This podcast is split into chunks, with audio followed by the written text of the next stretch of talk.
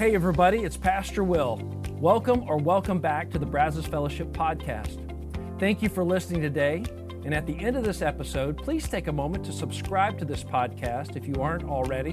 But more importantly, I hope the following presentation inspires you to take the next step in your faith journey. Enjoy.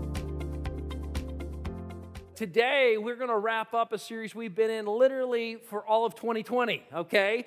This is week eight, and we thank you for uh, hanging with us through all of this. And it's been so fun to kind of take through this series, of really asking the question how do we make the most of this decade? How do we make the most of the time that God has given us?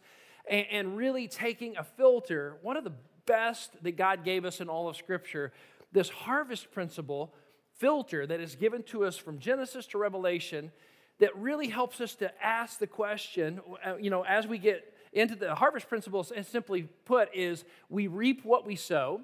So we're taking this harvest principle and we're, we're looking at all these different areas of our life. And essentially, the harvest principle just assumes this relationship or correlation between our decisions that we make in our life, or like seeds that we plant, and the outcome of our life that the decisions that you make, the decisions that I make, are going to determine the future, just like the decisions of the past have presented and created your current present, okay? So it's really powerful as we begin to look to the future. It's like God has given us this window into the future to be able to predict the future. You can predict the future by simply asking, What am I sowing now? Beginning to say, what am I sowing? And that's what we've been doing over the last eight weeks. We're really just looking at, we looked at our belief system, we looked at our habits, we looked at our relationships, our friendships with other people, we looked at our dreams, and we looked at our thought life and the battleground of our thought life, our words and how powerful words are. And then uh, today, we're going to take this question and look at the priority list of your life because this is really a great way to sort of bring it all together because we all have things that we would say are important, that are priorities to us. Um, that we would say, hey, this is a priority. And really, we're talking about sowing the seeds of priorities in our life. And we all, we all have those things, and um, we have basically uh, what, what makes that so important is the fact that many times our priorities that we state are different than the ones we actually live. In other words, there's a misalignment between what we say is actually really important and what we do that is really important. Now, let me give you an illustration. Let's think about like you're on an airline, you know, you're on this new plane that just came out with. And it has a state of the art engine on it. It's like the best in the industry. It's amazing. And you, you, you sit in the chairs and you're like, I can't even believe. Like if you're taller like me, like big, like comfortable chairs is really important, right? Especially when the the person in front of you is not like touching in your knees. I have to sometimes, I hate it, like, I'm so sorry. Can you lift your chair? Like, I'm stuck in here, right? This is not good. But anyway, but let's say the chair, there's lots of room. There's like, it's big and comfy. And you're like, I can't believe these chairs are on an airline. Like, this is crazy. This is amazing. And then when they bring out the food, it's like these culinary treats that are just exploding on your palate. You just can't believe how good the food is. It's incredible. But let's say the same plane doesn't have a guidance system that's connected to the satellite that is being directed by air traffic controllers in a tower somewhere that are going to keep you on the right path. You do not want to be on that plane, right? Because there is no way you're going to be able to arrive at your, your desired destination. You don't know where that plane's going to land. They're just looking for an airstrip somewhere. I guess it's time to land. We're about to run out of gas. So they don't know.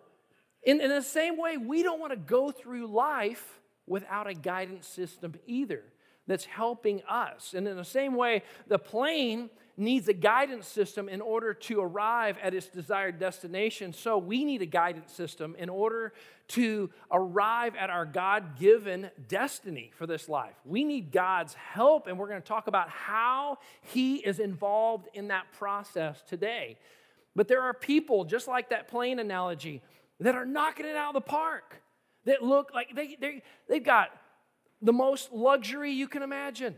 They, they post pictures on Instagram that make you jealous. Like it looks like they're living large, they're eating wonderful things. They've got, they're, got a powerful engine pushing up. They're, they've got power, they've got all the good stuff, they look great. And we even envy people like that. But if you knew the story behind the story, they don't know where they're going. They don't know where the destination. They don't really have continuity with a set of priorities that are actually guiding their life many times. It reminds me of a story I came across recently about the Roman Emperor Charlemagne. There's a fascinating story around his death. Here's a picture. It was taken with one of the first iPhones, I think, uh, Charlemagne, back in 8600, somewhere around there. Um, but anyway, yeah, Charlemagne had this interesting dying wish. He told his subjects, okay, when I die, I want you to bury me literally sitting in my throne. Here he is on his throne right here. I want, I want to be in my throne. I want to have all my royal robes on. I want my cape around my neck. I want my scepter in my right hand. And I want a book laid across my lap, right? So 200 years go by after his death. And That was in uh, AD 60, uh, uh, 614. And 200 years roughly go by, and the Roman Emperor Otto, O T T O, is curious. Did they, in fact, bury Charlemagne the way he had requested? So he gets a team of men. Uh, um, it, he sends a team of men to go and check and make a full report, like open up his tomb and see if that's how he was buried. And of course, they open the tomb, and sure enough, as you can imagine, it's 200 years later. So he is decomposed, it's grotesque, it's gross. But in fact, they said he was buried just like he wanted. He's sitting there in his throne. He's got all his royal robes. Of course, they're kind of eaten by moths. His, his, his crown is pretty tilted at this point. You know, the, the scepter is still there. And across his skeletal legs laid a book that he requested he was the Bible. And in the Bible, with his left hand free, his bony finger is pointing to a verse of scripture that was a haunting question by Jesus in the Gospel of Matthew, chapter 16, verse 26. Wouldn't you like to know what the verse says? Here's what it says What good will it be for someone to gain the whole world? And arguably, this guy was the most powerful guy in the world, most wealthy in the world, to gain the whole world, yet forfeit their soul. Or what can anyone give in exchange for their soul? Arguably, one of the most haunting, thought provoking questions that Jesus asked that we should be asking right down to this day. And we're going to circle back to that question, these two questions, and a little bit later in the message. But I want you to think about this question for a minute because the irony of how Charlemagne was buried, here he was with all of his wealth, surrounded by gold and jewels and all of his things and all these symbols of power all over him, right? Covered in it. But he couldn't take it with him.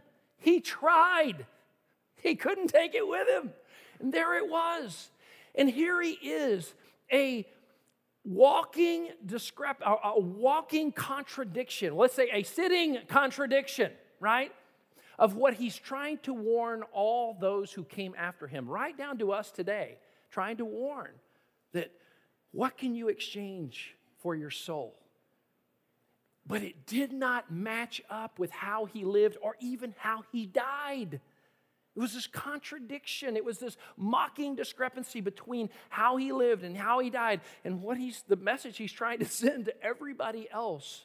And it's such an important question for us to ask right now to this day because what happened to Charlemagne happens to most people. What they say is important is different from how they live. And the question I want us to ask today, and I want you to think about this your, do your priorities line up with how you live? Do your priorities line up with how you live? Now, if I had a one on one conversation with you, and I sat down and I asked you this question Hey, what do you think? Do you think your priorities line up with how you live? Your answer to me would probably be something like, okay, well, I think my priorities line up with how I live most of the time. You know my response would be? You're wrong. You're actually, your life, your, your, how you actually live lines up with your priority 100% of the time. That what you actually value in this life, what you actually prioritize in this life, always gets done, period. It may not always be what you say it is, but your priorities always get done. In other words, everybody, and I mean everybody, is priority driven. Everybody is values driven. Everybody is. The, the problem is that a lot of people have no idea what they actually value or what they actually they don't want to admit it maybe they're ashamed of admitting what there is actually a priority to them what is actually important but today we have an opportunity to bring those things into alignment to make them match to have integrity in your life wouldn't that be wonderful to say i actually am living according to what I really believe to be most important. But this is a struggle. I don't care how powerful you are, how wealthy, how intelligent, how educated you are. Every human being, for as long as there's been human, human beings and as long as there will be human beings, are going to struggle and have to fight with this inside. And Jesus knew this about us. And in the sixth chapter of the same gospel, Gospel of Matthew, Jesus begins to unpack for us all of the things that we tend that tend to fight for first place in our life that tend to fight for those top positions of priority in our life. And he boils it all down for us into verse 33 and jesus shows us he says let me help you fill in the first blank right? He says what should be first? And here's what he says and let's read these highlighted if you would help me with the highlighted words. But seek first his kingdom. And just to be clear, his, he's referring to God. All throughout this passage, he's been talking about God and God and God, and this is what God wants, and this is what he's designed you to be. This is what how he created you. He says, but seek first his kingdom. In other words, if you're going to be a follower of me, Jesus is saying, you're a new citizen in a new country. And, and, and, you are a part of a kingdom that has a very definite king, and the king is God Almighty, God the Father.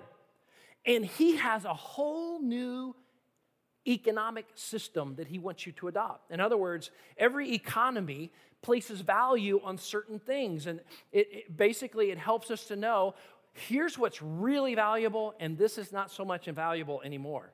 And, and in God's economy, He helps us to see I want you to place huge value on your relationship with me and how you treat other people and I want you to begin to love others as I have loved you. And it's going to be a real challenge, but I'm going to work through and in your life through this process.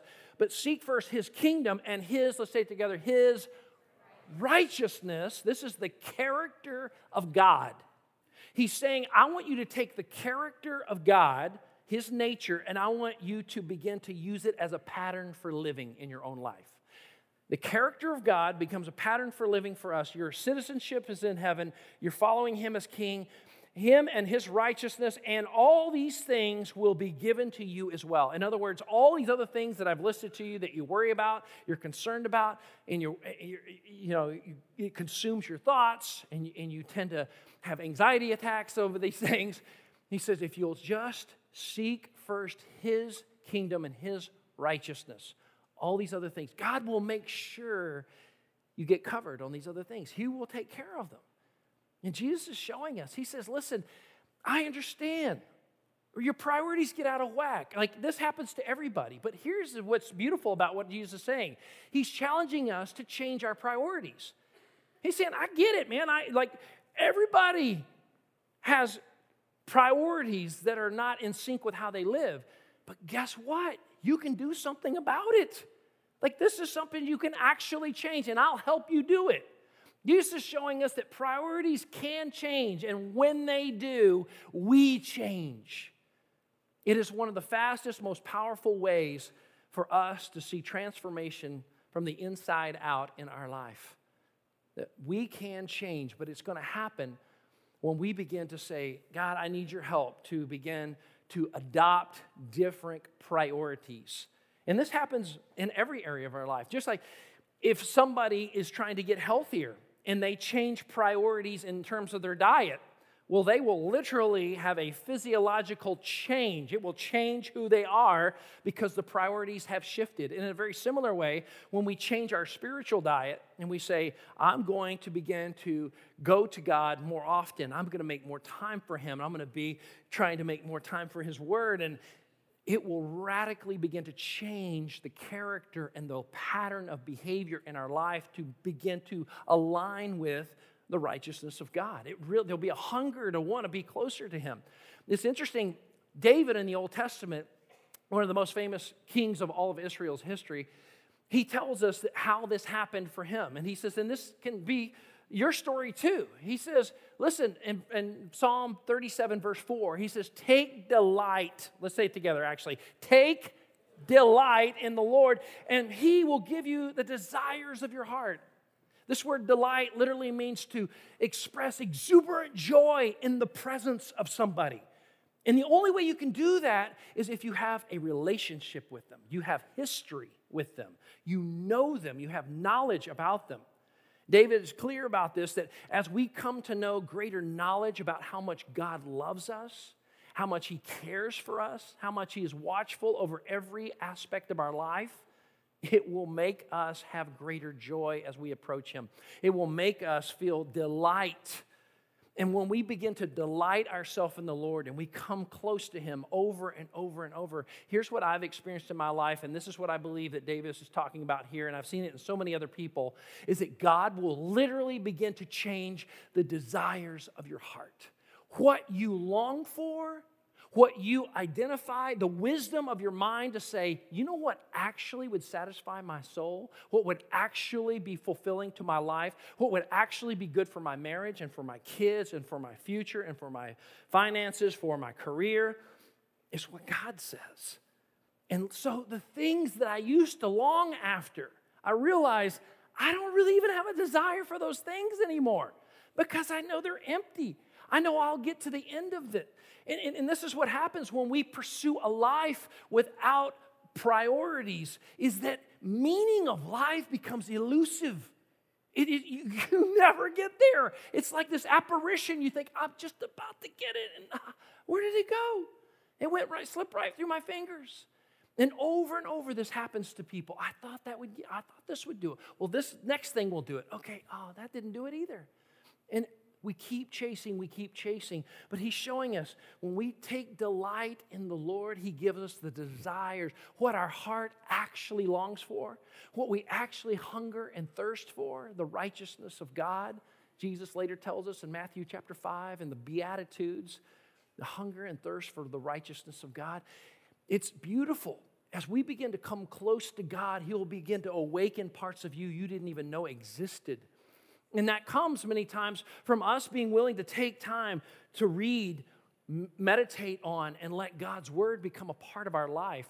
Later in the Psalm, Psalm 119, 105, I love how that he puts this. He says, Your word, talking about the scripture, the word is a lamp for my feet, it is a light on my path. It is a part of your guidance system for my life. It helps to direct me. It helps to clarify for me. It helps to be my true north.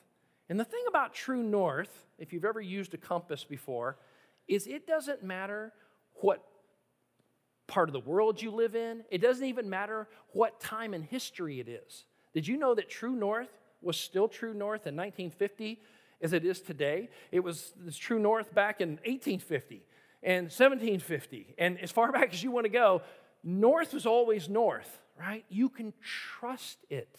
It's a direction that is not a, you know, for a debate. It's, it's something that is just there. And, and what's beautiful as we come to know God, come to know His Word, it helps to clarify those things for us. I came across uh, some incredible research recently. Actually, it's a growing body of research that doesn't get published a whole lot, but this one actually came from the Harvard Medical School that talked about people who actually try to live out biblical values, that attend church, that live out biblical values, and seem to have a sincere faith. It's not just a religious, perfunctory, you know, dutiful, let me check the boxes and get it done. Like people that actually like seem to be passionate about this. It's amazing how the research is showing that people that live like that tend to have much lower depression rates, that tend to have a lot less occurrences of hopelessness and helplessness, and it's never going to get any better, which consequently turns into four times lower likeliness to ever attempt suicide. It's really uh, it's remarkable. And there's lower drug and alcohol abuse. There is uh, greater, stronger family stability, stronger and more satisfied marriages, stronger, more satisfied sex lives in those, con- in those contexts. It, it, uh, yeah, hello, somebody was like, hey, I'm taking notes now. Okay. Uh, and uh, it, it shows greater health and greater longevity. People tend to live longer. It's amazing to see how the research continues to reinforce this idea that God's saying, listen, I want the best for you. I'm not, I didn't write these things and put these principles in here and put these commands in here to steal your fun and to rob the best stuff of life. I'm trying to open up and release the best stuff of life. But it's always going to be contradictory to the culture that you live in. It's going to be countercultural every single time. So the question is are we willing to ask the tough questions? Is there alignment and continuity between what we say is a priority and what we're actually living? That's such a great question to ask. And here's what I want to do I want to give you a little exercise that I think could make a huge difference in you being able to clarify and to be able to hone down what exactly uh, is that you know, uh, lack of alignment between my stated values or my stated priorities and what I'm actually living out.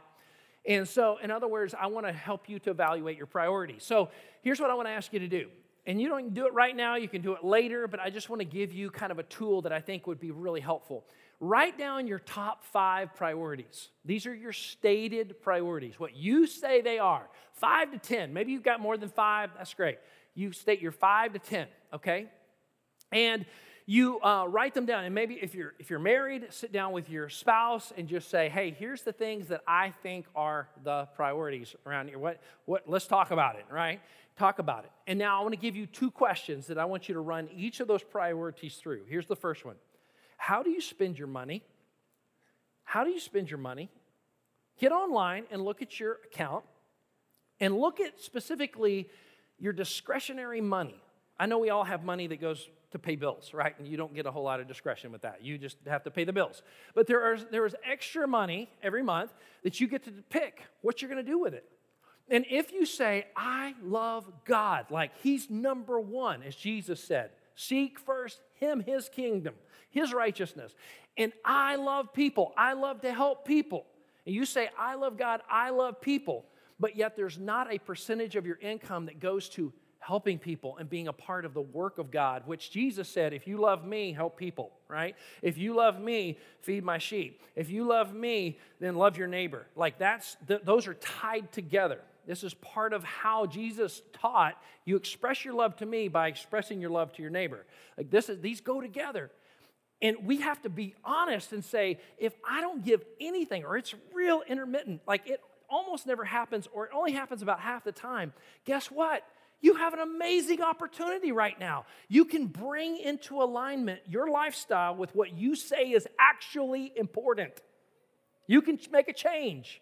This is an opportunity to get your priorities into integrity, right? To have integrity with what you actually say is important, that you really live it out, that it really becomes a priority that lives out from your life. And here's the second question How do you spend your time? Look at your schedule. Do you allocate time for things that you say are actually most important? Sit down with somebody you love and talk about this and, and, and, and evaluate the last few weeks, the last month, the last two months. I mean, even just since the first of the year. How are you doing on the things that you say, your stated values, are most important in your life? This is such an important um, little uh, exercise to do. It's so incredibly important because these two questions right here will determine the veracity of your stated values. If they are legit, if they are actually something you defend, there's something that you choose over and over to keep building this as a value that you're like a, a, stabilizing point of your life, then it should hold up against these questions.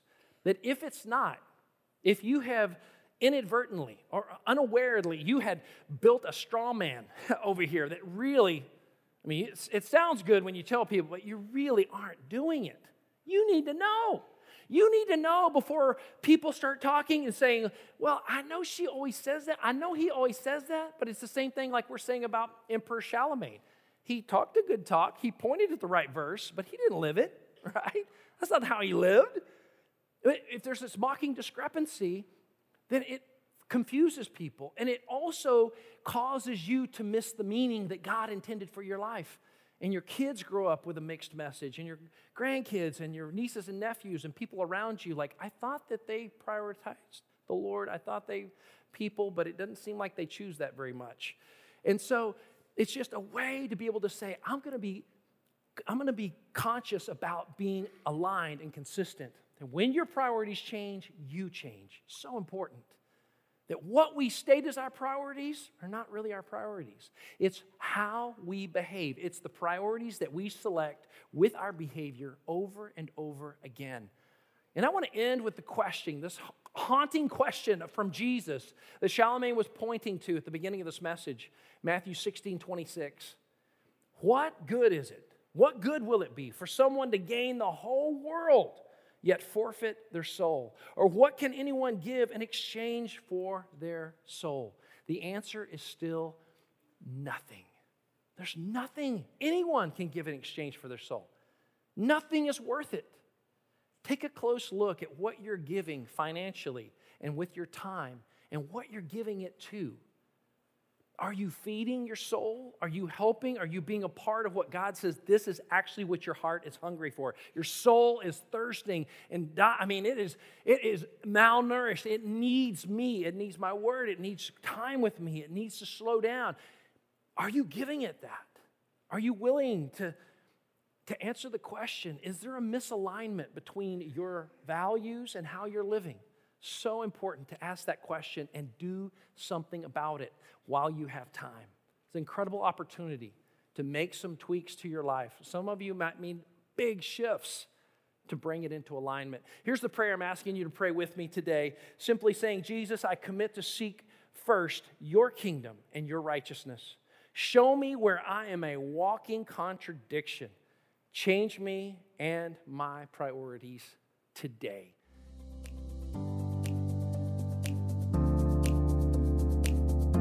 Once again, thanks for listening. If you live in the Brazos Valley, we would love for you to engage with us at one of our weekend services. For directions, service times, and information about our fabulous children's and student environments, visit us at brazosfellowship.com. That's brazosfellowship.com.